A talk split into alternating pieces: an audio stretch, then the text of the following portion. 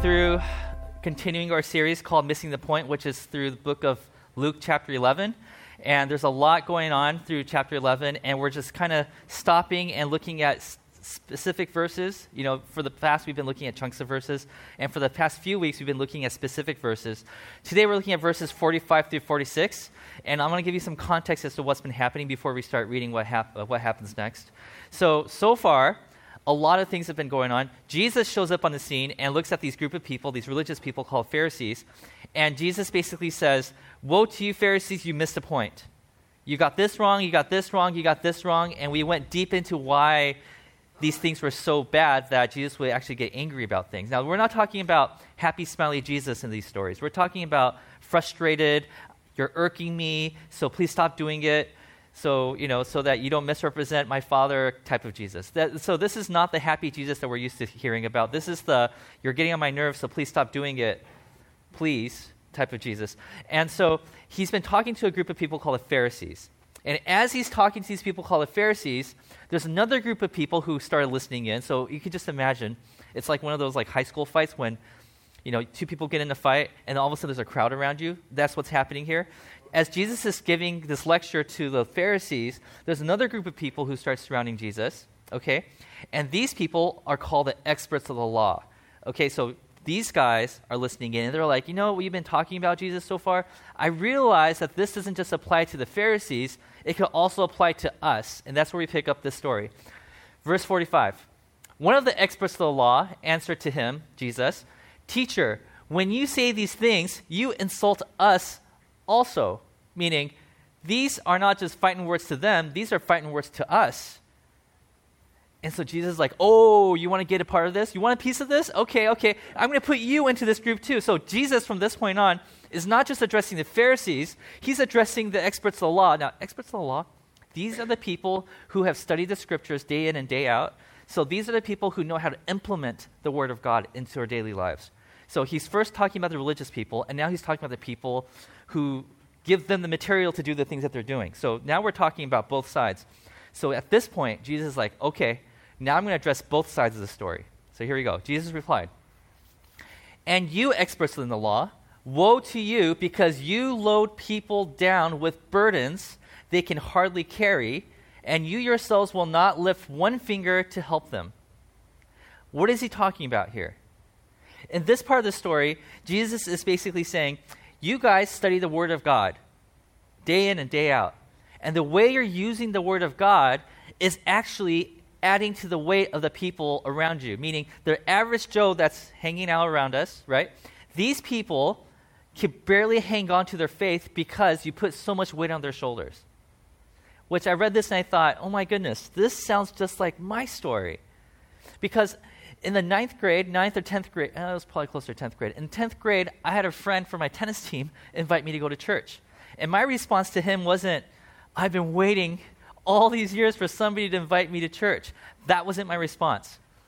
My response was, oh man, I got invited to church, but since I want to be a good friend, I'm going to go anyways and say, well, thank you for inviting me. I don't want to go ever go again.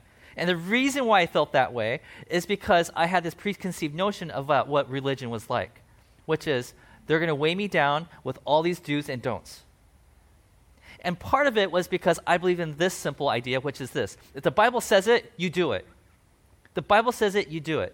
That was the, I mean, maybe some of you guys believe that too. And maybe some of you, maybe this is your first time coming to church in a long time, you're like, I stayed away from church for all these years because I hate this. I don't want other people telling me what to do. I mean, I want to have fun, and if I read the Bible, I'm afraid that it's going to tell me not to have fun. I want to do this with my life, and I'm afraid that if I go to church, the pastor's going to tell me that's the exact thing you shouldn't be doing. So, like, it's like this weight that comes on you. Uh, so, you wake up in the morning, I'm going to do A, B, and C, but before you do A, B, and C, you have to check the manual. Oh, I can't do A. B, I could do in moderation. C, oh, don't even think about it. Okay. Okay, so you, do, you don't do A, you do, maybe you do B, but you do not do C, not even think about it.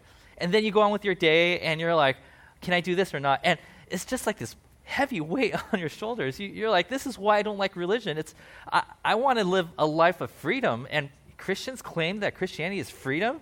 This doesn't feel like freedom. This seems, I feel like I'm enslaved. I mean, do you know, did you know there's over 600 rules in the Old Testament? I mean, are we supposed to follow every single one of them? Have you read the Old Testament? Have you read some of those rules? Some of those rules are just ridiculous, right? And they're expecting us to follow it today in the 21st century. You see, I had this preconceived notion of what the law was supposed to do, like what it was there for. I thought if it was written in there and if they give you a list of rules, then that pretty much means that you're supposed to do it. Like, if somebody gives you rules, that means that you're supposed to do it, right?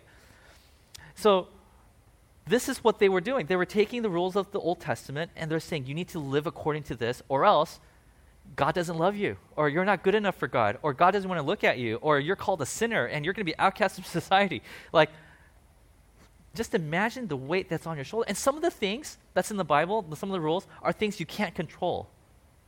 Like, one is about bleeding, right? Like, sometimes it's not like I want to bleed, but it just happens every once in a while, right? And I'm unclean for that. You, you expect me to follow that rule? Another one is somebody dies. Like, I can't control that, but now I'm unclean for being around somebody who died. You're like, I was being a good friend, being there for them. As, and you're, you're like, the Bible says it, so go do it. That, that was this really heavy weight on the shoulders of people. And not only that, there was religious people like the Pharisees and the experts of the law who were making sure people follow these rules. And for those of you who said, I want nothing to do with religion because I don't want all these rules on my life, well, maybe this will free you today. Because what I'm going to do, and I'm going to nerd out for the next few minutes, okay, is I want to go over the history of the law. History of the law. What role does the Bible, the, the, the commandments, play in the Bible? So, if you would bear with me for the next few minutes, we're going to go over the history of the law. So, we're going to start from the book of Genesis. So, this is the book of Genesis, and the book of Genesis starts with the Garden of Eden, right? God creates life, He breathes His own image into humanity. Okay, and this is going to be a long timeline, so, okay. And when people were given life and given paradise, what do people do with it? Well, by the third chapter, next slide, by the next chapter, uh, by the third chapter, we find out that they rebelled. They're like, we don't, you know, you define for us what good is. We don't like your version of good. There's a serpent that told us that there's a different version of good that we, that's kind of appealing to us. So we're going to do that instead of this.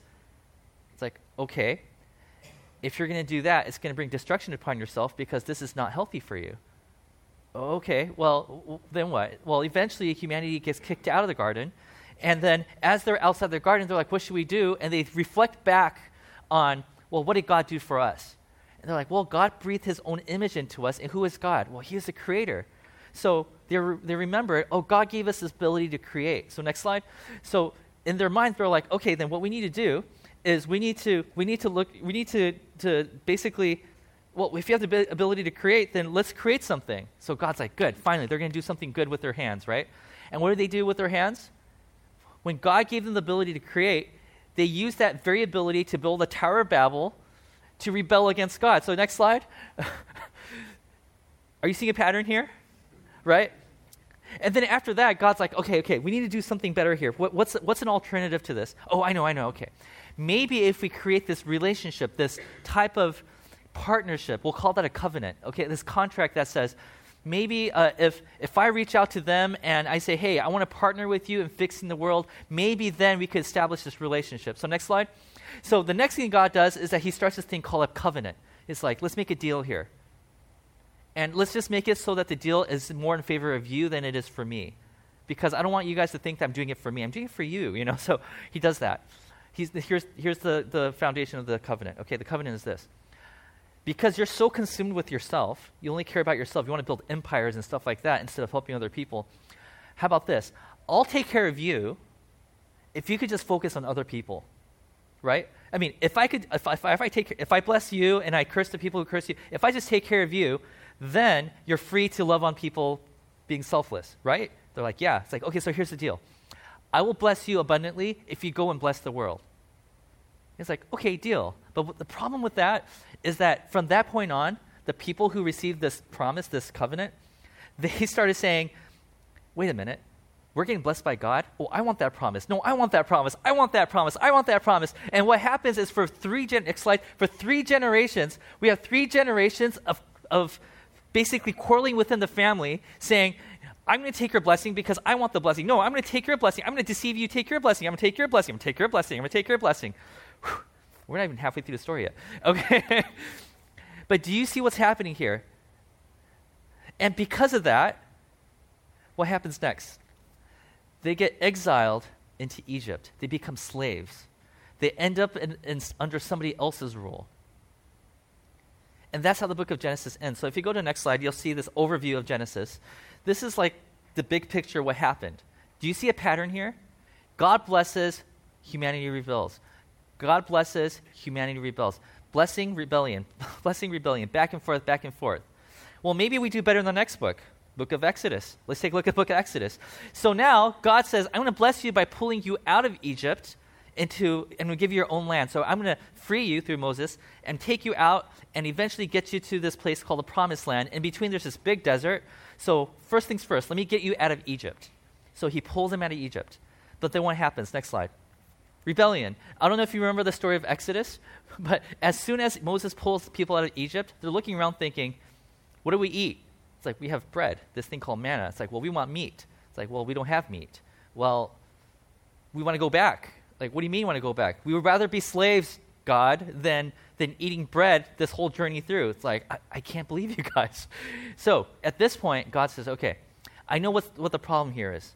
The problem here is that inside of you, inside of your heart, there's this, this something's messed up in your heart. You have a disease in your heart. There's something that, that's, that's making you so ungrateful, that's making you so not willing to follow my lead, that, okay, what we're going to do is we're gonna, I'm going to give you something that's going to help you through this. And this is the part of the story where God gives them this. He gives them the first 10 of 600 plus commands. We call that the 10 commandments. He says, Here are some basic things that you need to follow for you to have a flourishing society so that you get along with each other and that you understand my relationship with you. Got it? They're like, Got it. So Moses takes down the tablets and he reads the 10, right? The first one is, Have no gods before me. That's the first rule. Okay, can you, can you follow that first rule? Well, the very next chapter, this happens. They build a calf for themselves and call it their God the very next chapter, right? And so, and, and around that new God that they created for themselves, they start like, you know, doing some crazy stuff, and you know their society starts to fall apart. And so God's like, oh no, no, we got to do something about this. And so a few chapters later, God's like, okay, how about this? Next slide. I'm going to give you some more rules because you just created more problems for you, so I'm going to create more rules to help solve those problems. And what happens after that? For the next few books, okay, we see this happen.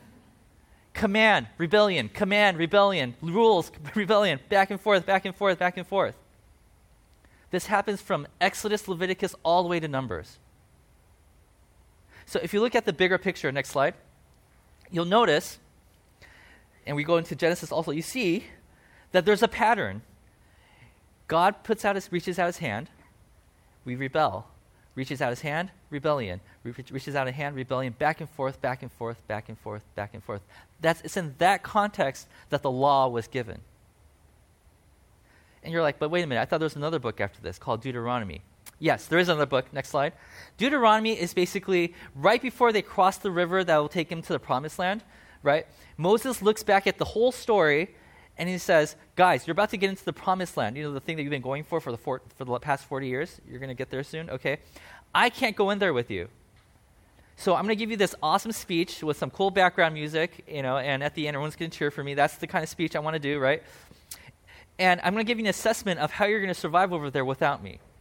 They're like, okay, we're listening, we're taking notes. So he starts to retell the story from Genesis all the way to, to Numbers. And in the process, in that process, he makes this one assessment, which is this I've noticed this pattern that every time I try to bless you, you guys rebel.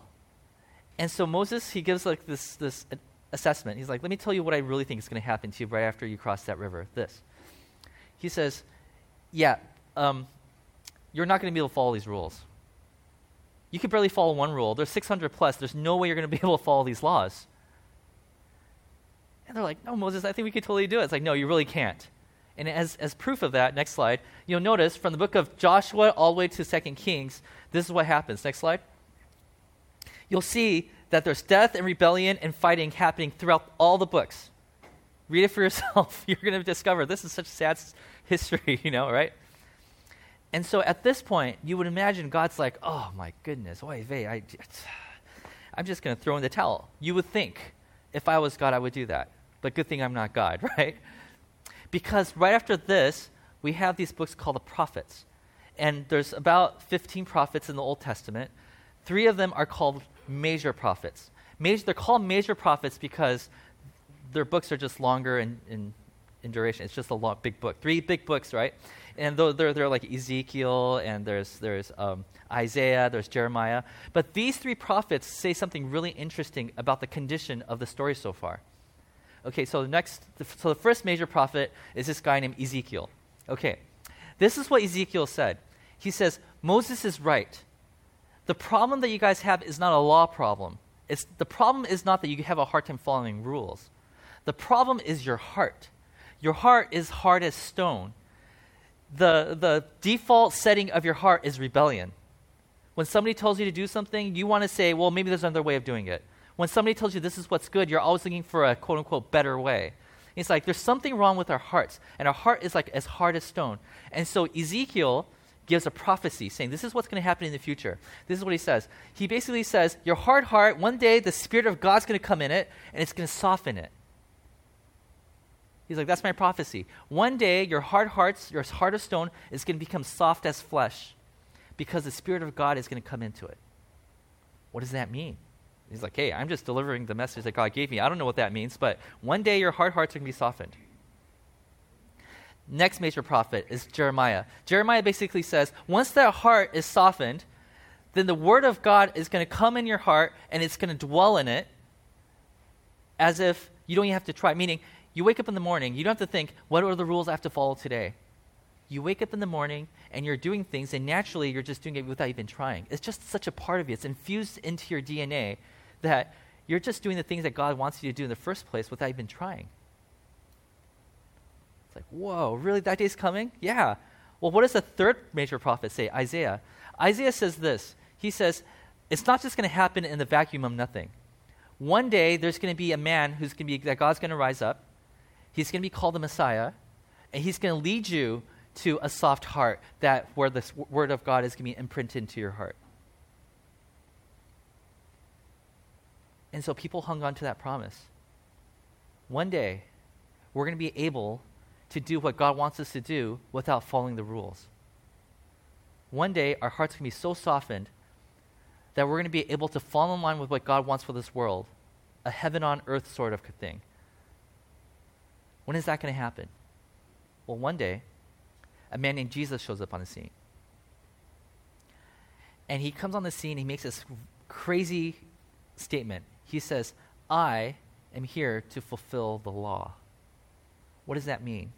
That means I am that man who is here to lead you guys into giving you a soft heart, who in which you will have that, that the commands of God written into your heart. And by commands of God, he's not talking about the 600 plus rules. The 600 plus rules are meant to accomplish something right? And he says, when you have a soft heart, that thing that the laws are supposed to accomplish are going to be infused into your heart. So it's not necessarily you're going to be following all 600 plus commands, but you're going to be living your life as if the thing that it's supposed to accomplish is being accomplished through your heart. Okay, so he says, I'm that guy that is here to do that. So looking at the big story, right, from Genesis all the way to the end of the Old Testament, you'll discover that the Old Testament laws were never meant to weigh us down it was more of a response to something, right? We have to remember that the law is not just there in the vacuum of nothingness.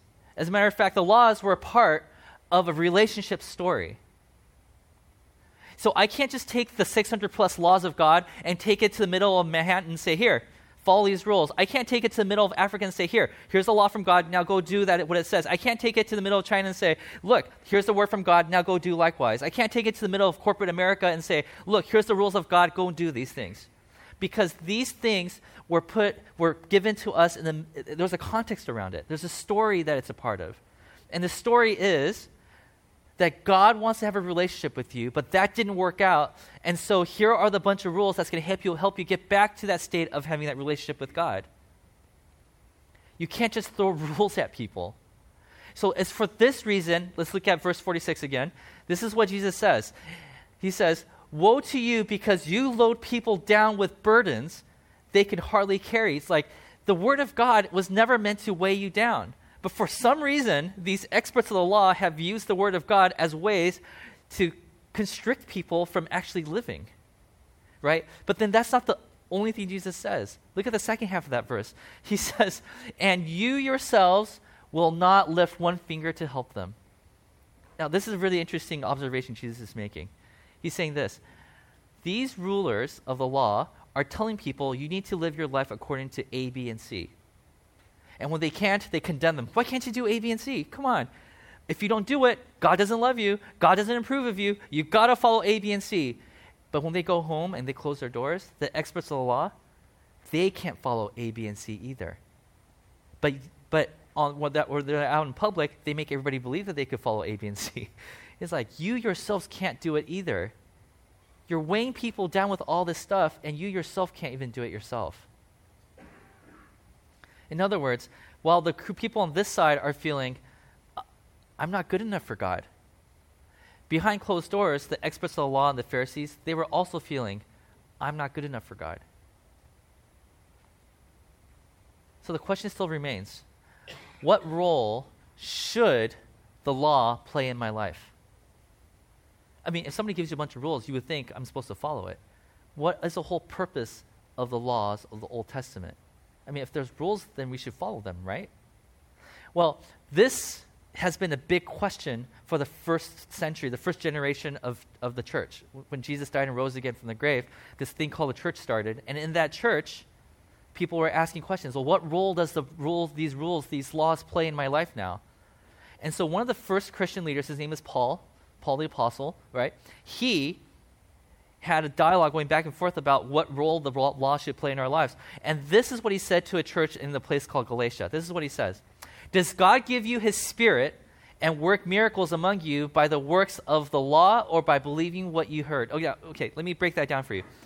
When he says miracle, he's not talking about, ooh, my leg just grew another inch, or, ooh, you know, he's not talking about that, okay? The implication of miracle here is for a long time through Jewish history, they believe that the world is going to come back together one day the brokenness of the world to be fixed one day. One day, meaning people who there will be no more there will be no more racism one day. There'll be no more injustice one day. That there's going to be this perfect world that's going to be formed eventually. And as these Christians are living their lives, they're starting to see these miracles, meaning, look at these people. They would never get along. Here's a Roman centurion, and here's a Gentile, and here's a Jew. They're all getting along together. Well, that's a miracle. That's a sign that's pointing to what's to come.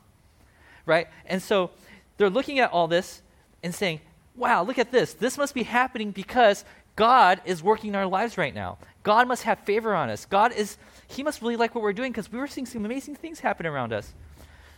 And so the question is, well, the question that Paul is asking is, do you think these miracles are happening because you read the Bible and you follow the rules? Or do you think it's the work of the Spirit of God? Do you think that God, okay, in the form of a Spirit, is working through you because you cho- chose to believe in him. And the word believe there implies relationship with him.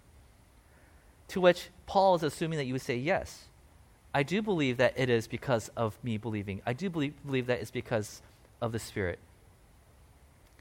And then he concludes this verse by saying this So also Abraham believed God, and it was credited to him as righteousness. Now, what he's saying here is revolutionary. Okay, it's like, it's like a ancient version of a mic drop. Okay, so let me show you this, this map again.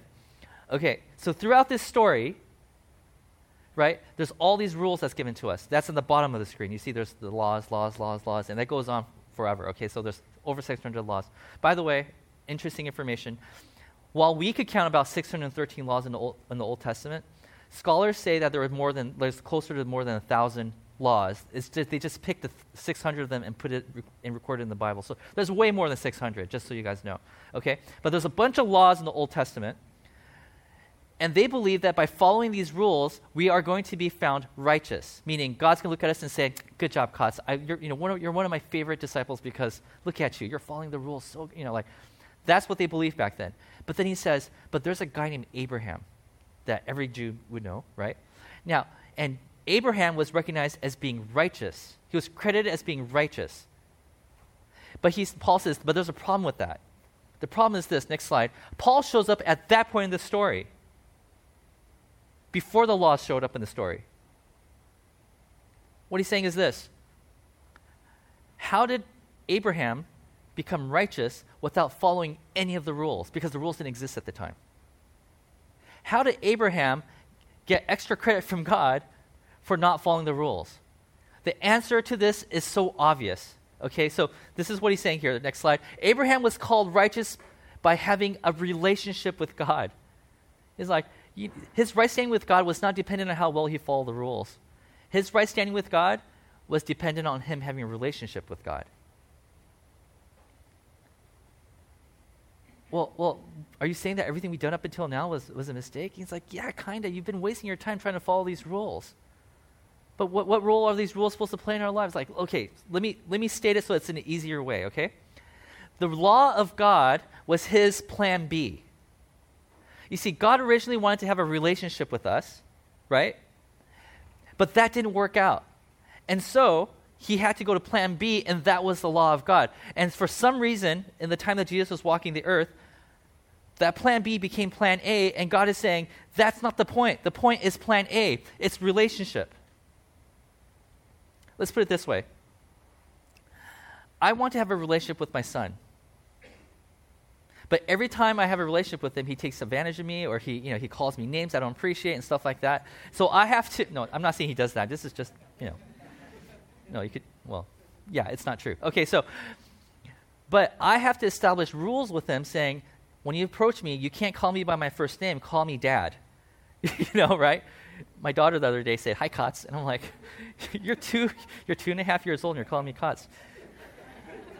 we didn't teach him that, did we? No, her. We didn't teach her that. I don't know how. He, well, anyways, and I'm like, no, you call me daddy, right?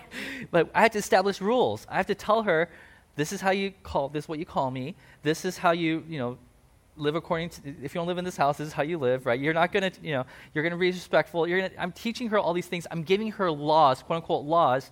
But the whole point of my relationship with her is not if i follow these rules that I'm, my dad's going to love me more. No. These are rules i placed in her life so that one day we could have that authentic relationship so we can learn to respect one another.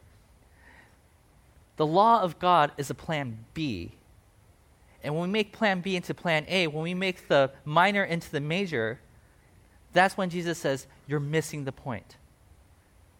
Because if you make following rules the main thing about our faith, then at that point, it all becomes about who is most able, who has the most discipline. you know, and Jesus says, No, it's not about that. It's about everybody. I love everybody, regardless if they're capable or not. I love everybody, whether if they messed up or not. I love everybody, whether if they sin less or sin more today my relationship with you is not dependent on how well you can follow these rules. So don't make it the number one thing about your relationship with me. It's not about following rules.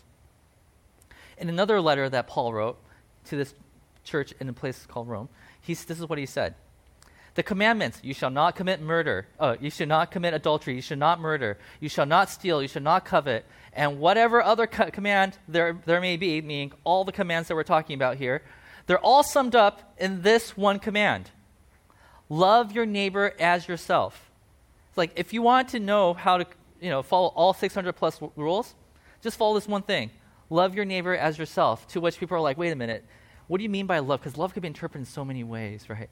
It's like, okay, let me, let me make it clear for you. Next verse, he says this Love does no harm to a neighbor. That's it? It's like, yeah, that's it. If you could do that one thing, then, next verse, and this is a key verse right here. Therefore, love is the fulfillment of the law. If you want to be a person who follows all the rules of the Old Testament, and you keep failing, and you're like, gosh, I'm, I'm pretty sure God doesn't look at me with a favorable light. I, I, I don't think he likes me at all. As a matter of fact, he's ashamed of me. Paul the Apostle says, no, no, no, no, no, no, no, no, no. He loves you no matter what. But if you're interested in following the rules, here's one rule that's going to cover all the rules love your neighbor as yourself, do no harm to them. And if you could love the people around you in that way, then at that point you are now fulfilling all of the law. In other words, when somebody says, you wake up in the morning and you're like, okay, today I'm going to commit adultery. Let's just say some people say that, I don't know, right? What Paul is saying is, don't think about the Ten Commandments when you think about, I'm going to commit adultery. What I want you to think about is, if you are to bring no harm to your neighbor, to your family, right? That's the reason why you shouldn't commit adultery. Or when you're thinking about murder, right? Oh, I shouldn't murder today because that's what the Bible says. No, no, no, no, no. Paul says the reason you shouldn't commit murder is because you're supposed to love your neighbor.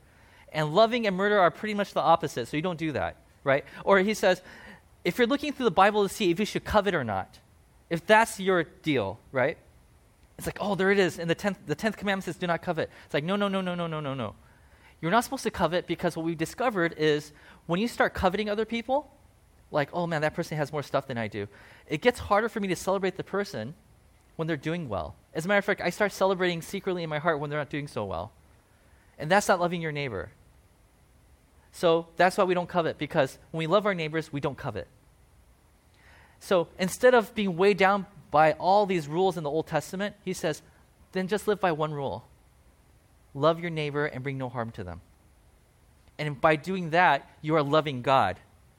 And God looks at you favorably. One command love your neighbor. And Jesus says, Isn't that much lighter than 600 plus laws? Woe to you, experts in the law, for you have brought all these rules on the shoulders of the people around you, and you can't even follow all of them. You can't even memorize all of them.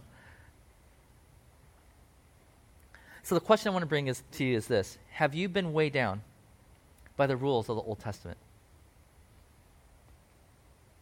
Have you felt, I'm not good enough for God? Look at how many rules I've broken. Have you felt, I'm going to stay away from church because I haven't been to church for nine months and I feel this guilt and I don't want to go because I'm going to feel even more guilty when I show up and everybody's like, hey, I haven't seen you for years, right? Like, have you felt that weight? That you're not good enough? That you're not obedient enough? And that because of that, maybe God doesn't see you in a favorable light anymore. For you, this is what I have for you. Jesus says that he is here to take the weight off of you. He says that my yoke is light. If you follow me, I will give you rest. You could come to him, no matter what guilt you have in your heart right now, you could go to him and he'll be like, All that junk in your life, you could take that off. I don't count that against you. Come to me, and I'll give you rest. Have you been weighed down by the rules of the Old Testament? But then I want to reverse this also and give you the other side of this, which is this. Have you weighed another down by the rules of the Old Testament? Have you found yourself telling other people, people, ah, uh, that's a sin, don't do it? You know God frowns upon the things you're doing right now. If that's you, first, go talk to that person and say, I'm sorry, right? But if you were to dig down deep to see why you're saying these things, why we as a church are saying this to the people around us, why it's probably because you think deep down inside that if I don't say these things to this person, this person would never change. Right? I would say 90% of you who say these things are saying this because you see some bad behavior and you know that's offensive to God, and so you're like, I need to tell this thing so that this person changes. For you, I have this advice trust in the Spirit. According to the scriptures, according to the stories that we just read, what it teaches us is that it is the Spirit of God that comes into the heart of somebody that softens their hearts and makes them a different person, that makes them more and more into the person God called them to be. Not you, it's the Spirit of God. What we have to do is maybe we should pray for them. And then trust that God will work on that person's heart without you telling them stuff that's going to weigh them down trust in the Spirit. Because we want all to come to know who Jesus is. We want all people to know that Christianity is not a list of rules. It's supposed to lighten you up, it's supposed to bring you freedom. The Spirit of God gives you freedom. But instead, when we're so stuck on these rules, it actually ends up weighing people down. And that's the exact opposite of what Jesus is trying to accomplish. And this is why Jesus looks at the ex- experts in the law and the Pharisees and he says, Woe to you, for you weigh people down. Your burdens, you're bringing all this weight upon the people around you, and you yourselves can't even lift a finger. I believe that, one of, that all of us, we fit into at least one of these two categories. Either we've been way down and avoided God, because if you were given the option, right? like um, life full of 600 plus rules or not, I think people will say, hmm, I think I'll stay away from the church, right? but when people, you know, so maybe you're in that category. I've been sick and tired of all these rules. It's been weighing me down. If that's you, I want you to know Jesus wants to take that weight off of you. If you're in the category, the second category that says, I've experienced Jesus, and for some reason I ended up becoming like a Pharisee. I've been telling people what to do. I've been telling people what's a sin and how you need to change your life. You need to change this, change that. If that's you, my invitation to you is maybe it's time to learn to trust in the Spirit. Amen? All right, let's pray.